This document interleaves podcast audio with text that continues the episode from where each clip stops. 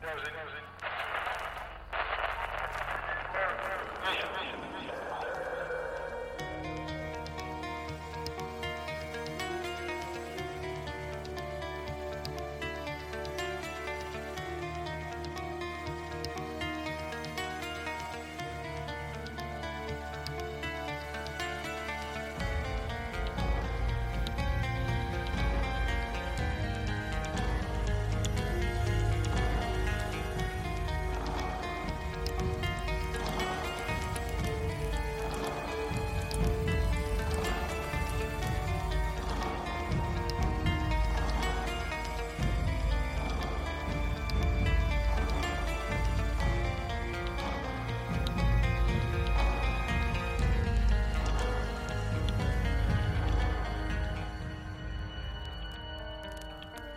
Good evening and welcome to Here There Be Monsters podcast.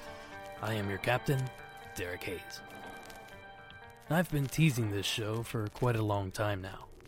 I was waiting as long as possible in hopes that a few more encounters would trickle in, but I think it's time we went forward with it. I'm excited to discuss, so let's get going. Our top story tonight men in black trench coats jumping out of cars driving at night. Thanks for joining us. I'm Gary Metivier. And I'm Paula Sands. Police in Muscatine are trying to get to the bottom of this. These reports about this mysterious several men in black out on the roads at night, sometimes stepping right out in front of cars as they pass by. As KWQC's Emma Hogue reports, police say while there is no crime here, it is obviously very dangerous. Misty Phillips has lived in Muscatine for a while. My whole life, 42 years.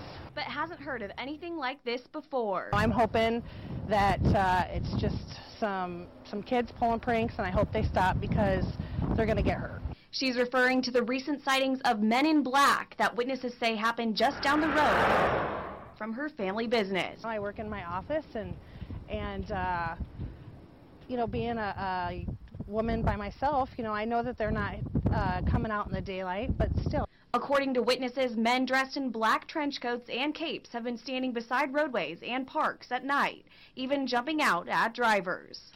The reports I've heard, I, I don't know if they're aggressive they're, if they're violent of any sort of like that, but it does it causes a lot of concern.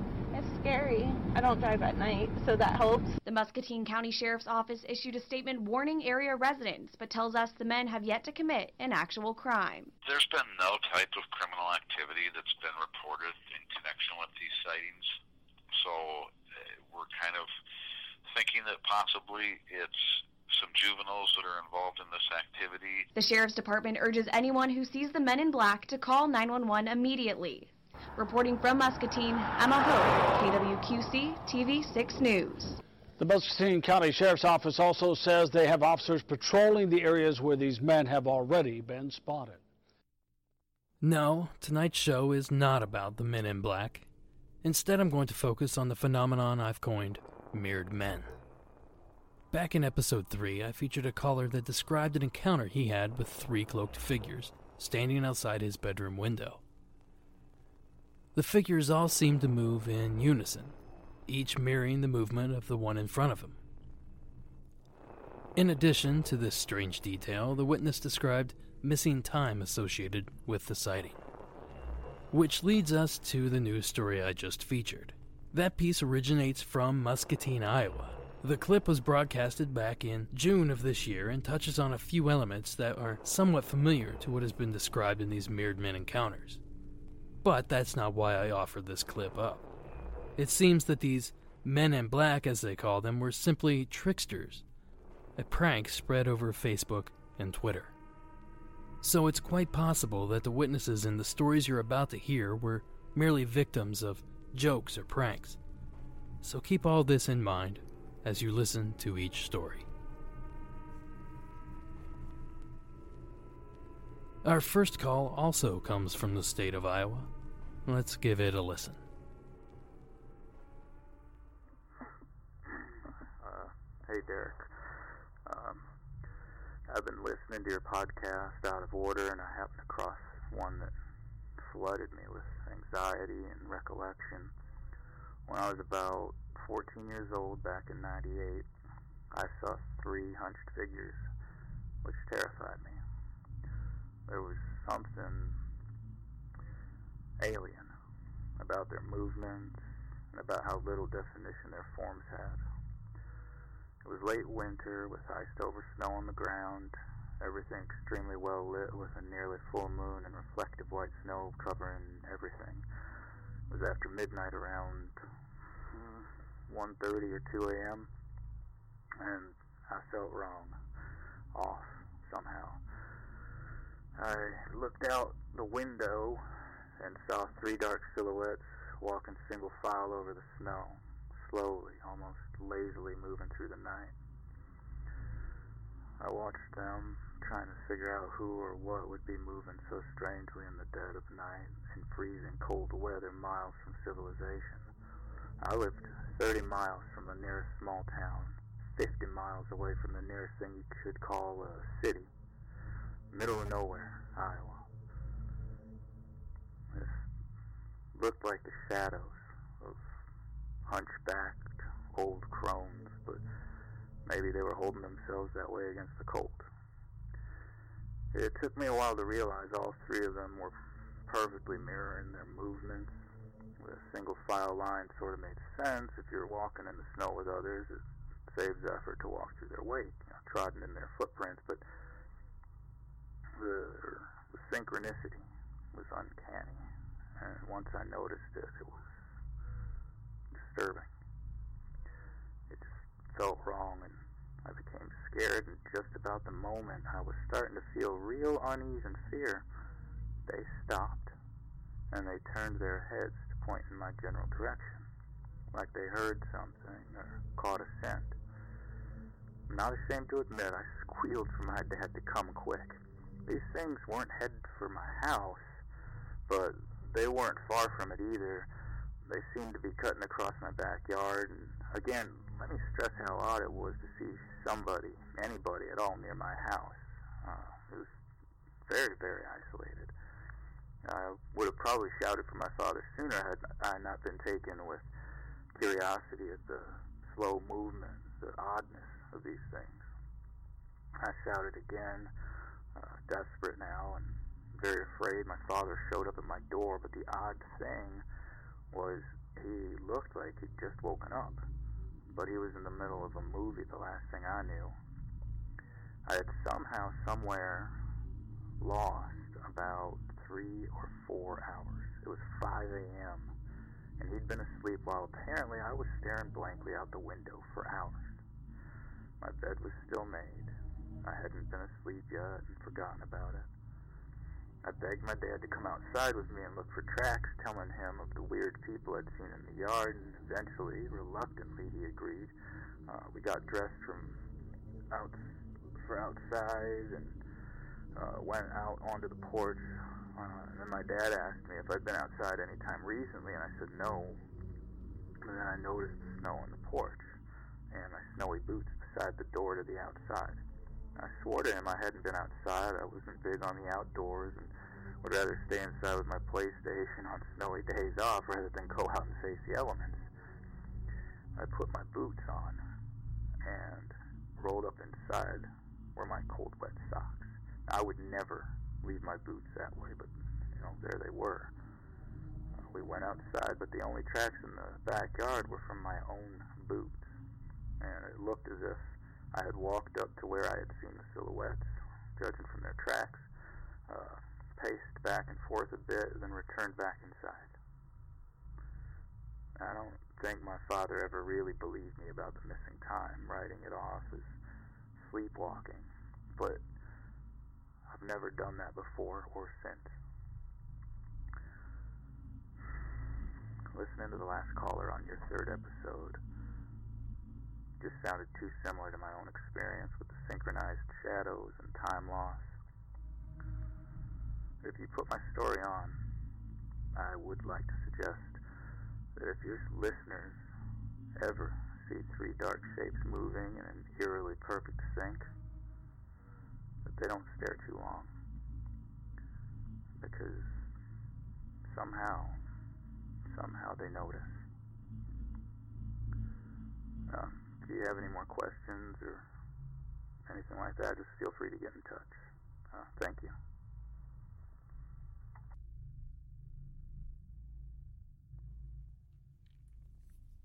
Thank you, caller, for submitting. As he mentions, it was snowy and cold the day of his encounter, so my guess is most sane people would not trudge back and forth through the snow for a simple prank.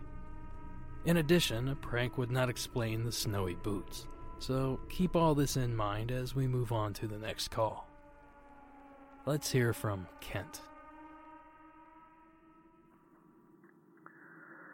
Uh, so when I was a young man, my father used to tell me, Kent, if you ever see three men moving in a funny sort of way all the same, look away and walk away, calm as you can, like you didn't see anything out of the ordinary. I'd ask him why, and he'd always say, just you listen, no need to know more. The thing is, he would tell me and my sister this a lot, at least twice a year from as far back as I can remember. When I was in my teen years, I'd ask him about it a lot, usually after he'd uh, just reminded me once more to look away and walk away, calm as can be. And he'd always tell me it was important that I remembered what he told me, but that if I knew too much, that it'd be bad. Uh, we were on a family road trip one year, my father, my younger sister, and I, and my sister had to use the restroom. We pulled over to some gas station in the middle of nowhere, either in Missouri or Iowa. We were around that area. I stayed in the car. My father went inside to get the bathroom key for my sister, and my sister was doing the I have to pee dance near the locked bathroom door outside of the gas station. So uh, my dad got the key and was walking it out to my sister. I could see them both from the car, but they couldn't see each other as the bathroom was around a corner of the building. My sister, she stopped doing her dance, froze solid, then pivoted on her heel and started walking away to the car, uh, you know, heading back toward me. My dad raised a hand to her when he saw her come around the corner. Sweetie, I have the key here, he called out. She shook her head and said something I couldn't hear. My dad pivoted as well. Both of them headed straight for the car walking oddly, like they were uh, having guns to their backs, you know, like all forced or under duress. As they neared the car, I could hear my sister saying and over, Look away and walk away, calm as you can. Look away and walk away, calm as you can. Look away and walk away. Uh, her and my father piled into the car. He still had the bathroom key attached to a big piece of 2 by 4 uh, you know, to keep people from accidentally wandering off with it. But he sped out of that parking lot anyway as fast as he could. My sister just kept blubbering that they moved so strange, Daddy, all the same, like you said. And he just shushed her and said, Don't talk about them. Don't think about them. Don't think about them at all. Think about anything else. You did good by walking away calmly, but now is the hard part. You can't think of them or talk of them, or it calls them back. So we rode in silence for a few miles before my sister said that she really had to go, uh, but she wanted us to come with her and turn our backs. So we did. Uh, the three of us pulled over. My sister went and squatted behind a bush while my father and I stood guard. None of us talked about the men for the rest of the trip, and we never let each other out of sight, sticking very close together for the rest of that entire road trip. I've I've never seen personally what you call uh, the Mirror Men, but my father knew of them, and he warned my sister and me of them since we were very tiny. And I believe my sister saw them that day. Uh, my my father is dead now, and my sister and I lost touch years ago. But maybe sharing this story will help one of your listeners with my father's old advice if you see them, look away and walk away, calm as you can. Uh, I love the show. Thanks, Derek. Thank you, Kent. It sounds like your father had some sound advice. Now, it's obvious to me that your father and sister saw something that startled them. What that thing is, we may never know. Thank you again for calling in and sharing your experience. Let's move on to our next call, which is from the state of Missouri.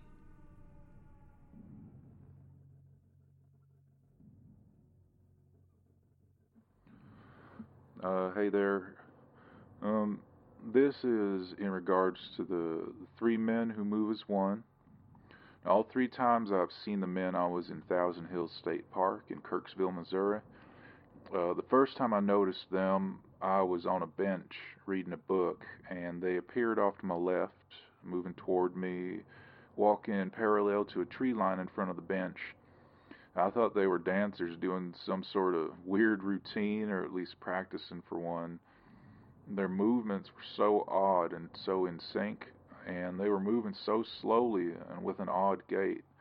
It sounds silly, but they almost looked like a slow motion conga line. I'm somewhat shy, so I didn't raise my head to look at them. I watched them a little bit through my peripheral vision, and I had an un- extremely uneasy feeling while doing so. Uh, they were wearing matching outfits, black shoes, black pants, brown overcoats, which was quite odd for the summer, adding my suspicions they were some sort of acting costume. I didn't see their faces that day. Uh, they made a course change which seemed to take forever and then disappeared into the trees they'd been skirting. Next day, I was several miles away from that area, walking the Thousand Hills Trail at around 4 p.m., just enjoying the fresh air, uh, when something caught my eye off the trail. Some movement in the distance I couldn't quite make out through the tree. I decided to go exploring and find out what it was, moving off trail a ways. Um, and I saw three shapes, all moving in unison, just cresting a small hill. This time their outfits were different. Uh, some light brown pants and black turtlenecks this time. Again, a weird thing to wear in the summer. I shouted a greeting this time since I had just been uh, noisily stomping off uh, the trail. Uh, I felt obligated to say something. At first, I thought they didn't hear me. They hadn't responded yet. And then I realized they were still turning around. They hadn't been facing me, and they were turning excruciatingly slowly. Their mouths appeared way before they should have as their heads turned. It looked like their lips were stretched out too wide. It reminded me of a frog's mouth.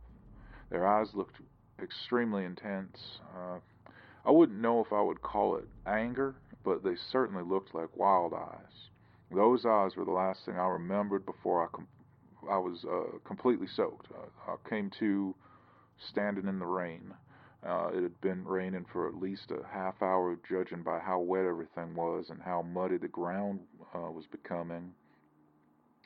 My clothes and hair were completely soaked. I pulled my phone out of my pocket to check the time, but it didn't work, completely ruined by the water. I managed to make my way back through the pitch black woods and find the trail and make my way back to my car through the rain and lightning. My car's clock read 1 a.m., and I was stunned, completely unsure of where the last several hours had just gone. Uh, how long had I been standing in the rain? Was I in the dark woods for that entire time from 4 p.m. to 1 a.m.?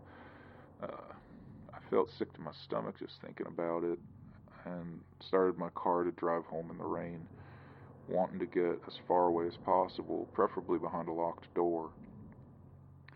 Uh, two years later, a friend had dragged me back to Thousand Hills. Uh, I was very hard to convince. I felt extremely uneasy about going back there, and I couldn't say why. It was like I'd forgotten what had happened, but knew something bad had happened to me there. I did uh, did end up letting him convince me, but as we were driving there, my unease kept growing and growing as little bits of memory would pop up of the event, uh, memories that I guess I had avoided completely somehow for the last two years I'd been away from the park. We were going to have a hike and a picnic, and as we were on the trail, I was all eyes, looking left and right and behind us every three steps, and my heart was beating a mile a minute my friend was making fun of me, asking, Since when are you afraid of the woods and such? I was a nervous wreck. And I really couldn't hide it any longer. I asked him if we could just leave, just go somewhere else instead, and that I had a terrible feeling about Thousand Hills. He gave in, and when we turned around to head back down the trail the way we came, we walked around a bend in the trail, and there they were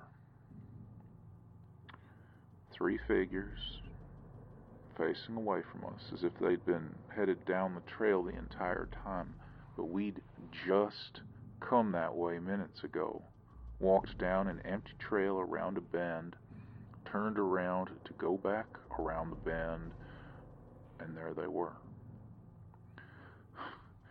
I clapped my hand over my friend's mouth, locked my eyes on his, viciously shook my head no. He saw my fear, and he looked a bit scared himself, what with the three of them just suddenly appearing behind us, going the opposite direction as us. We silently watched them move down the trail in perfect unison uh, for a while. And I feel like they're all the same person, or at least they share a consciousness, because when one reacts, the other two do as well, all at the same time. There isn't a hesitation, they just move as one, and it's extremely disturbing. I was frozen watching them walk away as all my memories of my last encounters with them flooded back. Up until then, my friend and I had been still and silent and staring, but I couldn't help it. I turned and ran away as fast as I could. I screamed for him to follow me, to run away.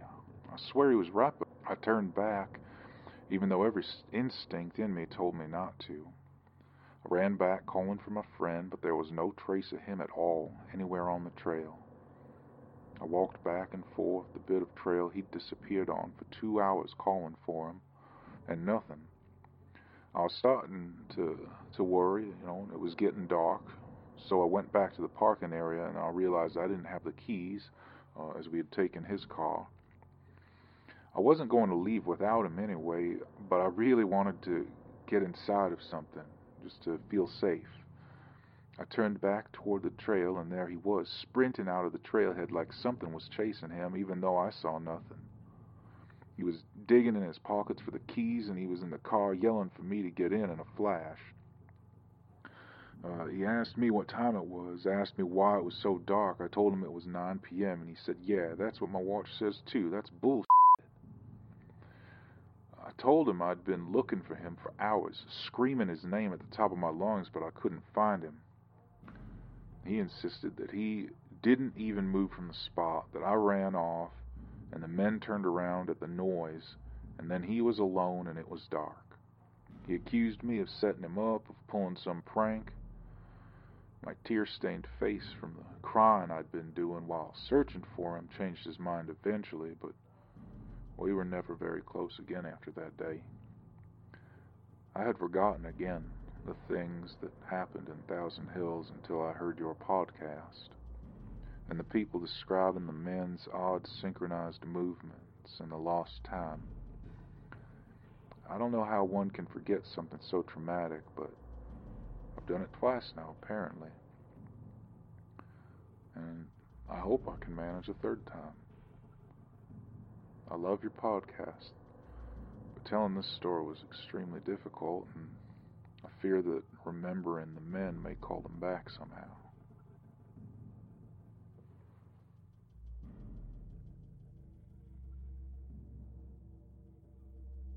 Thank you, caller.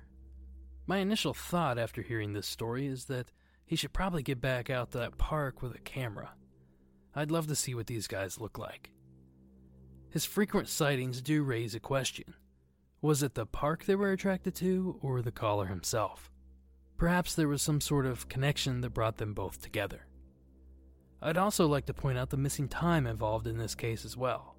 It seems like most, if not all, these cases involve some sort of lost time, something reminiscent of alien abductions. So, thank you again, caller, for that detailed account. Before I move on to the final call of the show, I want to mention something strange that happened to me just today. You see, every Wednesday I sit down and write the latest episode of Here There Be Monsters podcast. This Wednesday was no different. I powered up my laptop, opened a blank Word document, and typed in the words Mirrored Men, Season 2, Episode 4. After typing the words, I thought to myself, I should check my email before I put the call list together. So I did. Seconds before that, the following email came through.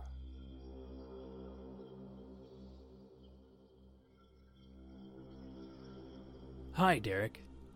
I've been interested in the reports you featured lately on the show about people seeing odd figures outside at night moving in unison. I don't have a personal story to report on this subject, but I've been interested in these topics for a long time, and I recall a few things that might be interesting for your research. I'm sure I've read several Men in Black accounts that the MIB moved in unison, often described by witnesses in a jerky, almost mechanical way. I found this story online where a witness in 2014 talks a little about this, but I'm sure I've seen it in older accounts. I want to say John Keel's Mothman Prophecy book, but it's been a number of years since I've read that one, so I could be wrong. I also know several famous UFO abduction cases that had witnesses claiming gray type aliens that moved in this way. Betty and Barney Hill reported movement in unison at several points.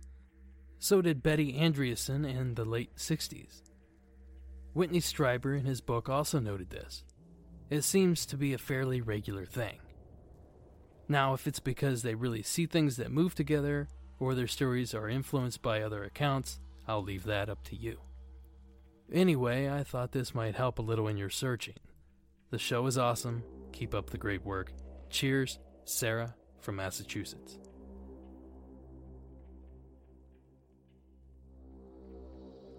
You might remember Sarah from episode 4. She told of an experience she had with a large creature while working a Halloween attraction in the woods. Beyond being extremely coincidental, Sarah's email touches on some interesting points. Both alien greys and men in black have often been reported to move in strange manner. Some reports even have them moving in unison. Just like our mirrored men. Perhaps if or when I visit this topic again, I will touch on this more with a few examples. But for the time being, do a little digging yourself. You'd be surprised how often this characteristic is described. As for the story she mentions in her email, you can find that link in the show notes for today's episode. Thank you, Sarah, for the info. Let's move on to the last call of the evening.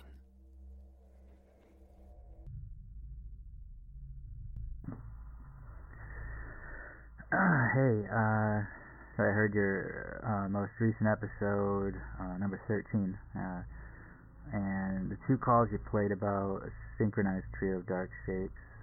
Uh, I have a similar story. I was deer hunting in Indiana a few years back. I think it was 2011 or 2012. I was up in a deer stand, being very quiet, surveying my surroundings and trying to be as stealthy as possible. I had used odorless detergents on my hunting equipment, odorless soaps on myself, as well as masking my scent by cutting open the green husks of black walnuts. Uh, they a very pungent oil. Uh, rubbed myself in the area around my tree stands with them. Doing everything I could uh, to remain unseen, unheard, unsmelled. Uh, when you're hunting in a stand, you're immobile, and you have to dedicate yourself to remaining unnoticed to give yourself the best chance at taking down game. Um, it was around 3 p.m. and I hadn't I hadn't spotted any deer, but things were promising. Uh, the woods were alive with sounds of wildlife, active and normal. Um, I don't know if you've been hunting, but when you are undetected, the forest can get quite lively and loud with animal activity and calls. Uh, it's when things grow silent that you know the animals are aware of you. I was scanning the area, looking hard for any sign of deer, which are extremely talented at blending into their surroundings, when I caught sight of three shapes stalking slowly through the woods, uh, almost like how a predator uh, will slowly move after its prey to not attract attention. I was sure they were a hunting party at first. Um, they stood upright, but they didn't wear any high visibility colors, which is almost suicide when you're in the woods and it's deer season. You know, you should be wearing a blaze orange cap or vest at least to make sure a hunter doesn't mistake you for a buck and take a shot. I was wearing a blaze orange cap myself, even though I was 15 feet up in a stand. Deer don't see the color how people do, so it's really easy uh, to just add a little bit of safety, um, and there's no drawback to it. Um, I was upset at first when I noticed the people moving through the woods as I'd been sitting up this tree uh, for you know hours, and the last thing I needed was some hikers stomping through the brush and spooking all the game. But that's when it hit me how odd it was that all the sounds of wildlife and bird calls hadn't stopped. When I walked to my stand earlier that day, the woods had gone deathly silent at my passage, only picking up after I'd been stationary in my tree stand for about mm, 40 minutes. Uh, but for some reason, three people somehow were moving through the woods, and the animals took no notice at all, not going quiet or silent like they would for me. No matter how stealthy I moved or how masked my scent was, you know, the woods always go silent. Uh, the three weren't walking toward me, more diagonal, and if they continued, their closest point to me would be approaching pretty soon. I couldn't get a great look at the three shapes at first, as they uh, they were obstructed by trees and brush uh, most of the time. But uh, as they reached a bit of clearing, I noticed how perfectly in sync the three people were. They walked like they were following some choreography, or maybe soldiers marching in cadence, but without the rhyming. Uh, but it was more than that. Uh, every single motion was mirrored perfectly, and in such a weird slow motion, like they were moving through jello. Uh, they were also dressed identically uh, in what looked to be some old-fashioned tweed suits. I raised my scope to my eye to get a better look at these odd people, and that's when things went from weird to downright terrifying. The moment I had the gun raised toward these people. Everything in the woods went completely silent. I didn't make a sound, and my movement of raising the scope to my eye was subtle. Um, and yet somehow the action of pointing my weapon at these three things had made the entire area go quiet, as if someone had just screamed at the top of their lungs. What I saw when looking through the scope was that all three of them had stopped forward movement and were slowly turning their heads directly toward me with that eerie mirrored motion, like there was one mind controlling all three of them. Uh, at that moment, I wished that I had not worn that blaze orange cap, um, as I was certain that it was going to be the thing to give me away. Uh, my heart was racing but I continued to watch through the scope as the three turned toward me. What I saw was three men who looked looked wrong somehow. I think the shape of their eyes was somehow off, and the spacing between their nose and mouth was just slightly odd. And also, their mouths. Their mouths were too long. Looking at the mouth at the mouths reminded me of a bullfrog. Um, Either they were all brothers or triplets, um, and they, you know, they looked they looked identical as far as I could tell. The last thing I remember of them was them locking eyes on my tree stand, and then the sun was gone. It was dark, and I was no longer in my tree stand. Now, I wasn't hurt, and yet my tree stand was still 15 feet up. It was a climbing tree stand, which means you need to use it to get up and get down. Um, if you search online for climbing tree stand, there there are videos that show how they function, and you'll see uh, getting down while leaving it up would have been pretty painful. Uh, my gun was stuck in the ground, butt up and standing at attention, barrel sunk into the ground as if I dropped it from the stand just right or drove it in intentionally. I checked my phone for the time and it was 11:17 p.m. Somehow, somehow I had lost eight whole hours. Uh, I was I was extremely spooked, uh, to say the least, and I didn't want to try climbing the tree to get my stand back, especially in the dark and after losing all that time. Um, I didn't have any pain at all, not even a headache, and I'm certain if I'd fallen 15 feet from my stand to the ground, that I'd have at least a scrape or a bruise to show for it, but I didn't. So I, I grabbed my gun up, its barrel was plugged with mud, uh, and I ran back to my truck, sprinting through the woods and not really caring how much noise I made. I took a friend out there the next day with me to help retrieve my stand. He laughed at me the whole time, jokingly asking me how I'd forgotten a stand that I needed to get down from the tree. And I didn't tell him the story, as it sounded insane to me at the time, and still does. I probably would have taken this weird story to my grave without repeating it, but after hearing the other people uh, that have seen the three synced things, uh, I had to contribute my encounter with the triplets. I often wonder if what happened to me happened because I pointed a weapon at them and they took it as a threat, or if it was simply because I looked too closely at them.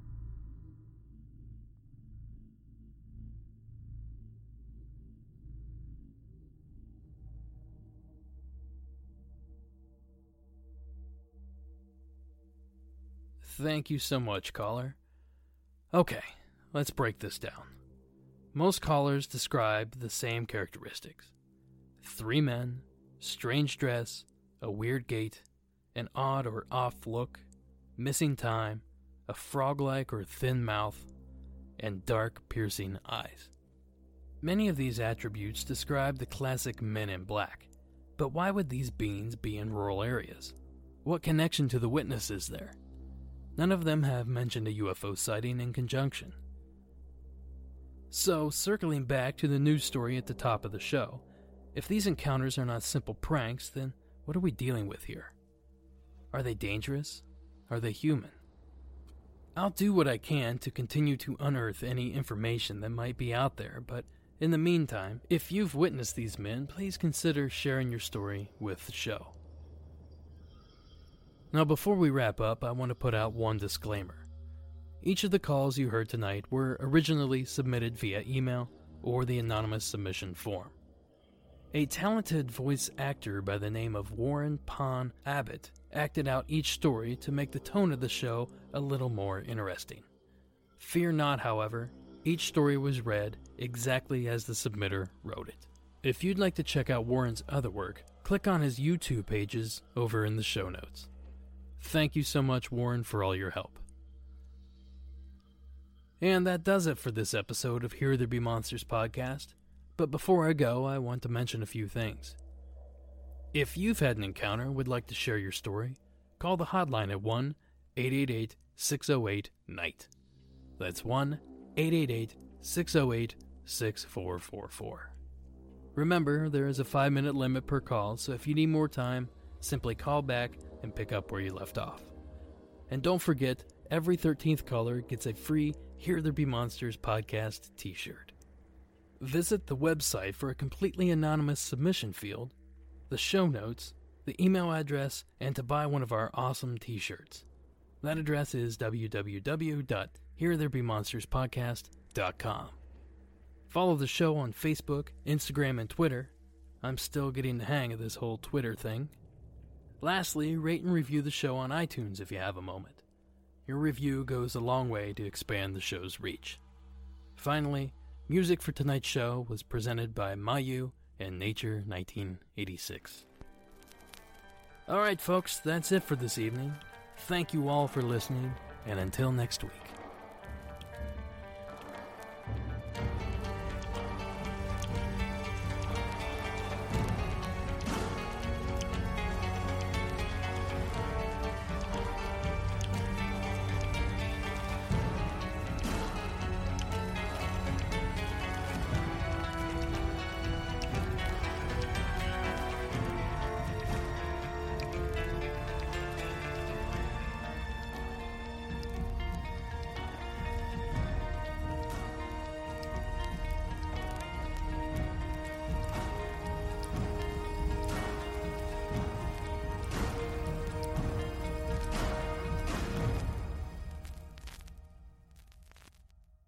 On a summer night, Douglas Wag Jr. lay motionless across a strip of railroad tracks before being struck by an oncoming train. I'm investigative journalist Delia D'Ambra, and my investigation into exactly how Doug died took me into the depths of a bizarre mystery. It was really hard to understand what was fact and what wasn't. A mystery that has led me from one suspicious death to another. Listen to Counterclock now, wherever you listen to podcasts.